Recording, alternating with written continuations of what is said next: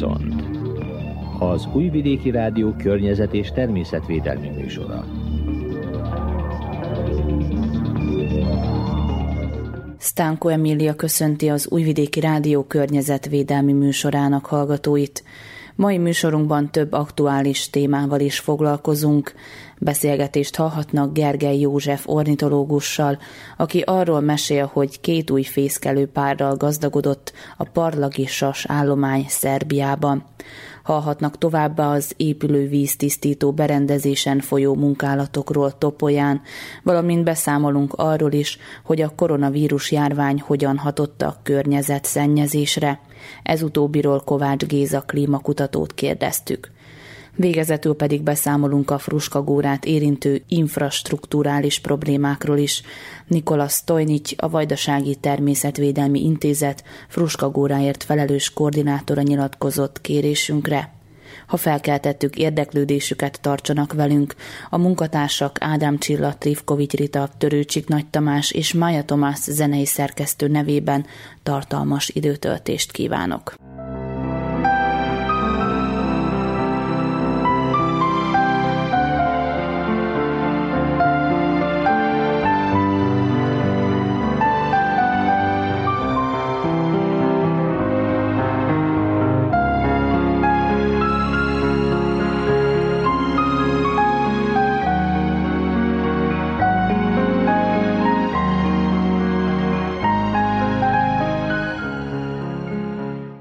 Parlagi sas mérgezése a kihalás szélére sodorta a fajt. Gergely József ornitológussal készített interjúnkat hallhatják a következő percekben, aki arról mesél, hogy két új fészkelőpárral gazdagodott a parlagi sas állomány Szerbiában.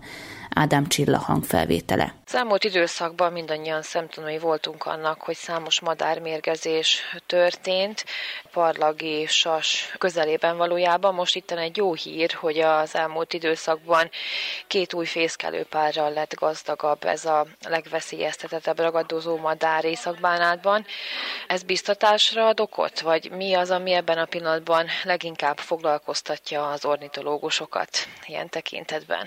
A parlagi sas állomány sajnos az elmúlt 20 évben szinte a nullára csökkent, mert néhány utolsó két pár még néhány évvel ezelőtt költött a Fruskagórán, azelőtt a múlt század végén a Delibráti pusztán volt több pár parlagi sasunk is, de az elmúlt években már csak a törökkolonizsától oroszlámos felé a keresztúri pusztán elhagyott tanyahelyeken nevű magas nyárfákon költött egy pár, ahol már korábban is a Szerbiai Madártani és Madárvédelmi Egyesület aktivistái raktak ki műfészkeket, és ezt a műfészek telepítés és aktív védelem, tehát minden évben az elmúlt két évben már egy nemzetközi projektumnak köszönhetően a parlagisas fészek közelében önkéntesek és fizetett alkalmazottak 24 órás felügyelet alatt tartották a fészkeket, tehát nehogy, nehogy felesleges zavarás legyen a, épp a kritikus fióka nevelési időben. Így történt ez idén is, azzal, hogy tavaly már több új műfészket raktunk ki, közül köszönve egy Európai Unió által támogatott Panon Eagle Life nevű nemzetközi projektumnak, és a Dunacsébi sörgyár is támogatta több millió dinárral a parlagisas védelmi projektumot, és az új fészkek közül idén már két újabbat elfoglaltak, tehát már három pár Észak-Bánátban jelenleg három pár parlagisas költ, ami nagy jelentőségű, hiszen úgy mondjam nemzeti madár Szerbia számára, mert a Szerbia címerében szereplő kétfejűsös a parlagisasról mintázták, és emiatt is egész országban nagy publicitást kapott ez a történet, ez a sikertörténet, és reméljük, hogy ez tovább fog folytatódni. Ugye nagy probléma az, hogy nem találnak olyan öreg fákat, amelyek alkalmasak lennének fészek rakásra. Mégis milyen fára van szükségük? Viszonylag nyugalmas területen, legelő környékén, ahol nagyobb kiterjedésű síkság van, pusztaság, legelő, tehát ahol tudnak vadászni a madarak, olyan helyet keresünk, ahol még útmenti fasorok, ültetett nyárfák vagy erdő, tanyafoltok helyén megmaradtak nagyobb fák, akác vagy nyárfa, és ezekre a nyugalmas, az ember által kevésbé háborgatott területekre érdemes próbálkozni műfészek kihelyezésével, és sajnos az űrgállomány összeomlott gyakorlatilag egész Kárpát-Medencében, ami korábban a balagisosok fő táplálékforrása volt, és az egyéb rákcsálókból is azon szerencsére van még, de az Egyesületünk 300 fácán kihelyezésével is próbálja segíteni a parlagi sasoknak a táplálékforrását. Azon kívül tehát a mesterséges fészkelőhely biztosítása, az aktív védelem, táplálékforrás bővítése, ez remélhetőleg meghozza és úgy néz ki, meghozza az eredményét, és terjedőben van nálunk is, nem csak Magyarországon, hanem nálunk is most már a parlagisas. A Szerbiai Madártan és Madárvédelmi Egyesület tervei között szerepel az, hogy egy műanyag jeladóval látnak el egy parlagisast. Ez milyen célt szolgálna? Pontosabban műholdadóval, tehát műholdas jeladó, ami hátára szoktak szerelni madaraknak egy apró antennával ellátott napkollektorral, napenergiával működő jeladót, amely jeleit műhold kíséri, műhold veszi, és folyamatosan így végig lehet kísérni a műholdról lekért adatok alapján, meg tudjuk állapítani, hogy milyen környéken mozog, merre jár, esetleg milyen élőhelyeket látogat, hol vadászik, hol pihen, hol tartózkodik a legtöbbet, mert azt tudni kell, hogy a parlagi sasok is, mint a többi sas, hogy két év után, harmadik évben válik ivaréretté, minél nagyobb testű egy madár, annál később válik ivaréretté, és addig kóborolnak, nagy területet bejárnak, és később foglalnak helyet, revírt, és azt később őrzik, tartják, szinte egész évben ott vannak. Tehát a mozgásukat, ha figyelemmel tudjuk kísérni műholdon keresztül, akkor többet meg tudunk a viselkedésükről, a szokásukról, a pihenőhelyek, táplálkozóhelyek és esetleges veszélyforrásokat is fel tudjuk mérni, hogy a mozgás gyakran látogatott területeken, hogy van-e veszélyforrás, ezt is fel tudjuk mérni. Tehát fészekőzés folyik, táplálékforrás javítása, tehát hogy a fészkelőhely biztosítása is nagyon fontos, hogy alkalmas helyen ugye kirakjuk a mesterséges fészkelőt felszerelik a fára, gajakkal megrakják ezeket a fészektartókat, és utána ezt szívesen elfoglalják a sosok. Jövő év márciusában várható a szennyvíztisztító rendszer üzembe helyezése Topolyán. A beruházás értéke mintegy 600 millió dinár. A Krivaja patak szennyezése ugyanis több évtizede keseríti meg a topolyai és környékbeli lakosok életét. Erre a problémára jelent részben megoldást a szennyvíztisztító, mondta Igor Mirovics tartományi kormányfő, miután megtekintette az üzem kiépítésének munkálatait. Pomoći a továbbiakban az ipari szennyezőket is felkérjük, hogy az általuk kibocsájtott szennyvizet a háztartási szennyvíz szintjéig megtisztítva bocsássák ki. A jövőben segítünk majd a cégeknek is az előtisztítók megépítésében. Emellett tovább szeretnénk azon dolgozni, hogy minél több eszközt tudjunk fektetni a környezetvédelemre, hangoztatta Mirovics. Pásztor István a tartományi képviselőház elnöke elmondta, Topolya a fejlesztéseknek köszönhetően célállomás lehet a jövőben a turisták számára. Az első konkrét lépések történnek meg annak érdekében, hogy a krivaja szennyezése megálljon. Ez egy több évtizedes probléma, talán fél évszázados.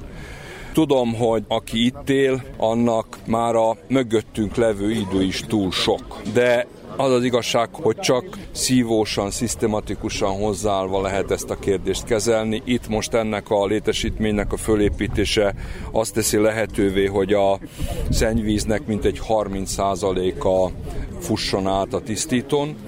Az, ami a másik 70 az az ipari szennyezés.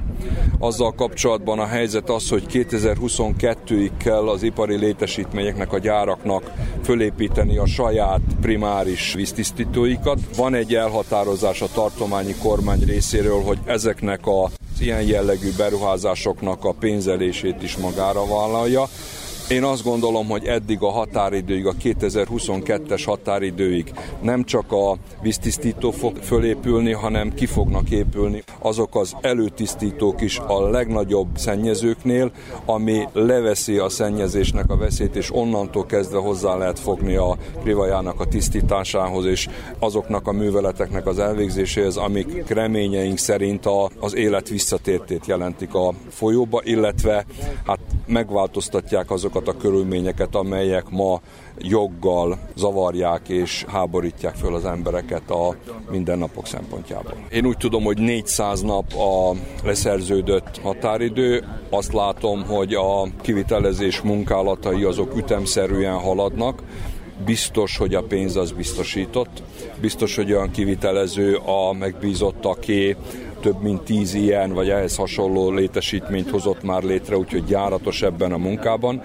Én arra számítok, hogy 2021 márciusában, ahogy a szerződésben is le van fektetve, ez a víztisztító átadásra kerület. Ezzel párhuzamosan épül a magisztrális fővezeték, szennyvíz fővezeték, ami azért fontos, mert ez az egész nem ér semmit, hogyha nincsen meg az a rendszer, amelyik átvezeti vagy ide vezeti a szennyvizet, a kommunális szennyvizet. Egészen biztos, hogy egy három-négy évet igénybe fog venni Topolyán a teljes hálózatnak a kiépítése. Nagyon nagy beruházásról van szó, de biztos az is, hogy ha nem változnak a körülmények, hogyha a döntéshozók nem fognak megváltozni, akkor a következő ciklusban ezt is meg tudjuk célozni, és jelentős mértékben be tudjuk fejezni. Fontos, hogy a víztisztító vagy a szennyvíztisztító mellett kiépüljön az a rendszer, amelyik a háztartási szennyvizet ide vezeti. Gondolom, hogy meg lesznek majd a föltételei ennek fontos, hogy a polgárok használják majd ezt a lehetőséget, és hogy megszabaduljanak a pöcegödrök okozta problémától. Emellett pedig én nagyon-nagyon fontosnak tartom azt, hogy az ipari szennyezők azok valóban hozzáfogjanak a megbeszélteknek és a törvényes kötelezettségnek a végrehajtásához. Ennek a két elemnek a előrehaladása és megvalósulása azt gondolom, hogy gyökeresen meg fogja változtatni a helyzetet az elkövetkező egy-másfél évben. Arra a kérdésre, hogy mi történik addig, amíg az ipari szennyezők nem építik ki a saját víztisztítójukat, Pásztor István a következőket felelte. Belefolyik oda, ami, ami a problémát jelent továbbra is. Próbáljuk ezt a vasat folyamatosan ütni, Fontos az, hogy az egyik legnagyobb szennyezőnél tulajdonos csere következett be. Ez a mostani tulajdonos hosszú távon gondolkodik, fejleszteni akarja a céget, az alapállása más, úgyhogy az, amit az előző tulajdonosnál hosszú évekig nem sikerült elérni, azt ez a mostani tulajdonos fordulásból, önszántából elkezdte csinálni, ez a tervdokumentáció előkészítés azzal a szándékkal, hogy a kivitelezést minél hamarabb elkezdje. Kislinder Gábor Topolya község polgármestere kiemelte, a tisztító kiépítésével nagy mértékben csökken a Krivaja patak szennyezettsége. Várjuk az első medencének a töltését, készülnek a vezetékek arra, hogy ez így legyen. A főkollektornak a fele kész, a másik felé összeköl megint együttes eszközökkel, a tartományjal is az önkormányzattal összerakni, és akkor most az épület kezdetén. Ott épül majd az öntő állomásnak a része, odáig kell, hogy legyen a főkollektor, azt gondolom, hogy azt is el kell kezdeni, és valahogy a kettő, két művelet, vagy a két épület egyszer kell, hogy találkozzanak, mert hiába lesz épület, ha nem lesz vitát dolgozni, ezt a két dolgot mindenképpen át kell, hogy beszéljük, és akkor a határidőkkel kapcsolatban lehet mondani még azt is, hogy az épület az olyan ütem halad, ahogy kell. A városi szennyvíz elvezető is épül, és 2021-ben csatlakozik a rendszerhez.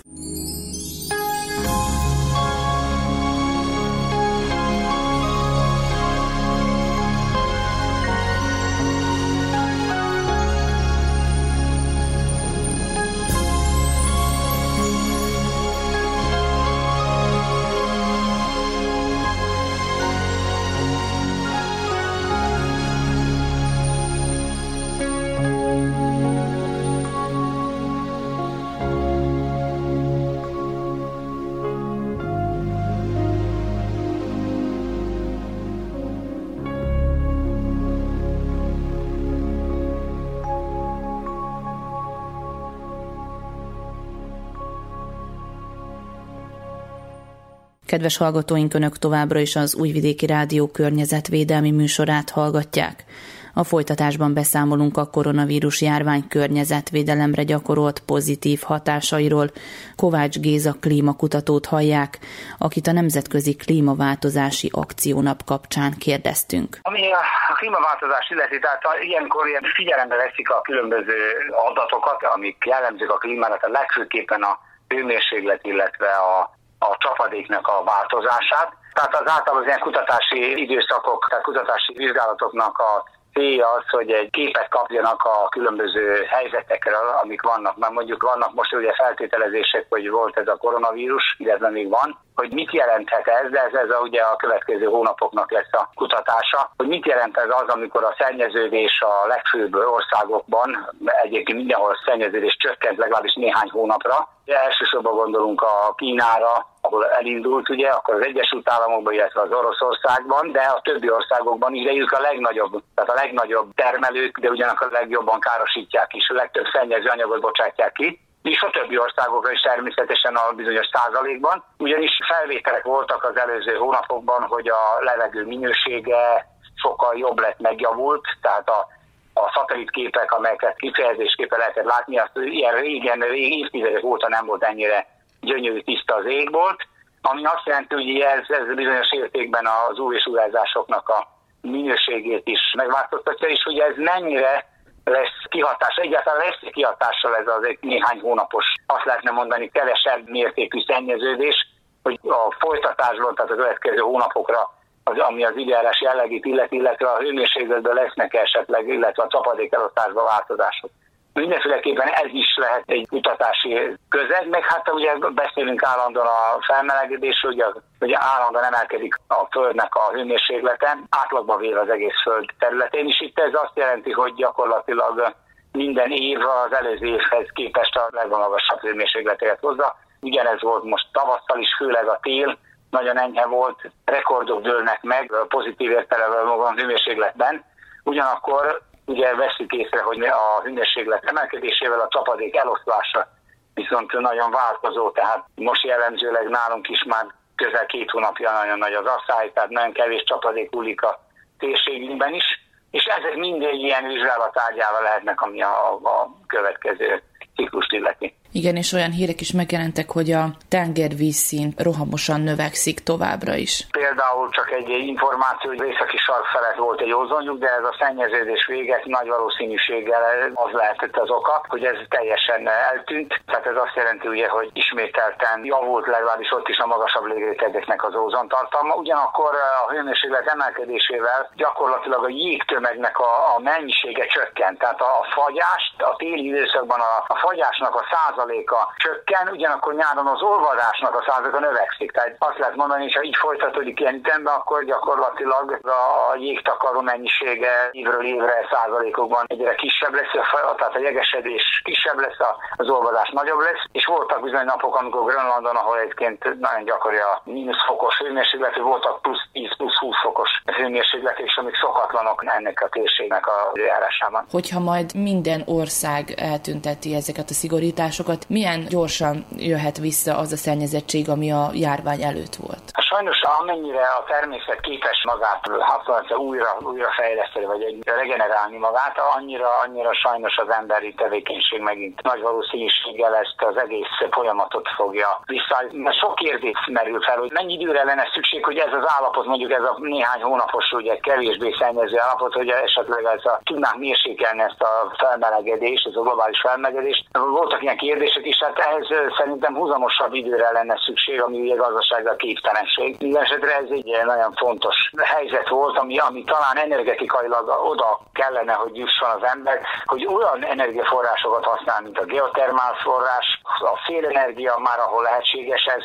és a napenergia, illetve hát ha biztonságos az atomenergia is. Ezek, amelyek nem annyira szennyeződnek, tehát ezek mindenféleképpen egy lehetőséget adnak, hogy a közeljövőben, ugye távlatokban nézünk, hogy esetleg ezek ezeket az energiaforrásokat előnybe részesítsük a foszilis, tehát azok a szennyező források véget, mert ezek, ezek a legnagyobb problémák, amelyek gyakorlatilag vezetnek oda, hogy ezt nem lehet cáfolni, hogy ezek a hőmérsékleti rekordok, amelyek dőlnek meg egyik évről a másikra, hogy ezek gyakorlatilag a klimatikai ciklusoknak, a, amit ugye egyes éghajlatkutatók azt szeretnék arra a számlára vezetni, arra a szennyeződés pedig nem venni komolyan. Ugyanakkor a másik része, és a nagyobbik része valószínűleg éghajlatkutatóknak viszont viszont azt mondja, hogy ez kizárólag emberi tevékenység, mert mindig is voltak, tehát mielőtt ember volt a Földön, voltak is, lesznek is felmelegedés érzések, csak az ütemezésben van a probléma, tehát ezek, a, ezek általában évszázadonként emelkedtek ezek a hőmérsékletek. Most már évtizedenként emelkednek ugyanazok a, tehát a tendenciák sokkal gyorsabban változnak, ami, ami egy persze magyarázza, hogy itt azért a levegő szennyeződés, az UV-sugarak intenzitása, az ózonréteg vékonyodása, és ez mindenhez vezet, amiről ugye volt szó, hogy a víznek, a, tehát a víz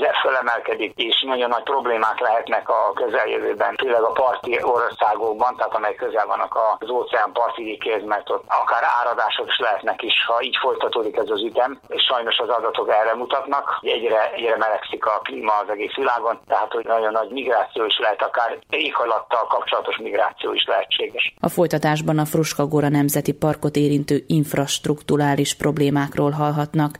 Nikola Stojnics, a Vajdasági Természetvédelmi Intézet Fruskagóráért felelős koordinátora nyilatkozott kérésünkre.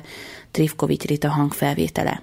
Nacionalni park Fruška Gora je jedini nacionalni park na teritoriju AP Vojvodine. A Fruška Gora az egyetlen nemzeti park Vajdaságban, és elsőként nyerte el ezt a címet egész Szerbiában 1960-ban. A terület gyönyörű, rendkívül közkedvelt, sok turista látogatja, ám vannak bizonyos problémák, amelyekkel ez a park szembesül. A Fruška Gora praktikusan Újvidék és Belgrád között helyezkedik el, így az emberek folyamatosan látogatják, ostromolják, sok út és kisebb település veszi körül, és mivel rengeteg turista látogatja évente, nagyon nehéz megőrizni természetes szépségét, egyben a turisták igényeit is kielégíteni. Az első nagy probléma, amivel szembesülünk, az infrastruktúra kérdése, ami elkerülhetetlen, ha akkora embermennyiségről beszélünk, mint amekkora a Fruskagórán évente megfordul. A legnagyobb gondot az Újvidék-Ruma útszakasz jelenti, amelyet már régen egy alagút kiépítésével kellett volna megoldani, de ez a megoldás még nem született meg, tehát a probléma fennáll. Ez az út mellett természetesen még számos útszakasz és épület is van a parkban. Az építmények nagy része a védett terület határain kívül helyezkednek el, ez pedig a legfontosabb tényező a természetvédelmi övezet megóvása céljából, mégis láthatóak és valamilyen módon hatnak az ide látogatókra hangoztatta je... Szembesülünk persze más problémákkal is, egyik közülük az erdő kiaknázása. Nagyon nehéz eleget tenni a természetvédelmi értéknek és a kiaknázási szükségleteknek egyszerre. Emellett a Fruskagóra egy nagyon közkedvelt kirándulóhely, ami még inkább nehezíti a helyzetet.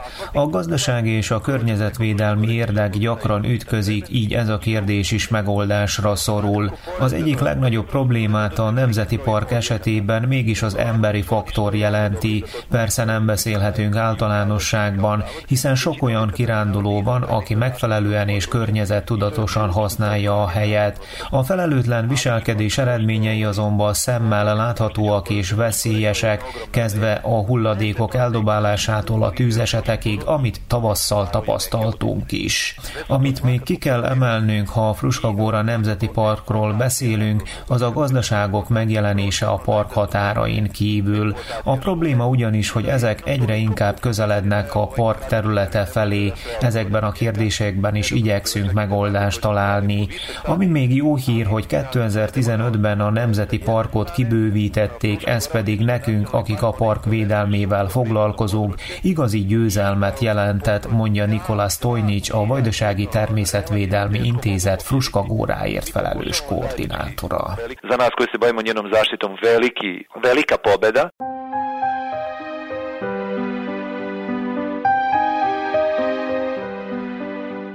Kedves hallgatóink, Önök az Újvidéki Rádió környezetvédelmi műsorát hallgatták, amelyben több aktuális témával is foglalkoztunk. Beszélgetést hallhattak Gergely József ornitológussal, aki arról mesélt, hogy két új fészkelő párral gazdagodott a parlagi sas állomány Szerbiában. Hallhattak továbbá az épülő víztisztító berendezésen folyó munkálatokról Topolyán, valamint beszámoltunk arról is, hogy a koronavírus járvány hogyan hatott a környezetszennyezésre. Ez utóbbiról Kovács Géza klímakutatót kérdeztük. Végezetül pedig beszámoltunk a Fruskagórát érintő infrastruktúrális problémákról is. Nikola Stojnics, a Vajdasági Természetvédelmi Intézet Fruskagóráért felelős koordinátora nyilatkozott kérésünkre. A munkatársak Ádám Csilla, Trifkovics Rita, Törőcsik Nagy Tamás és Mája Tomás zenei szerkesztő nevében Stánko Emília köszöni meg hallgatóink figyelmét. A Horizontal továbbra is csütörtökön 17 óra 35 perckor, valamint az ismétlésben a vasárnapi éjszakai műsor után jelentkezünk ismét, számítunk a figyelmükre.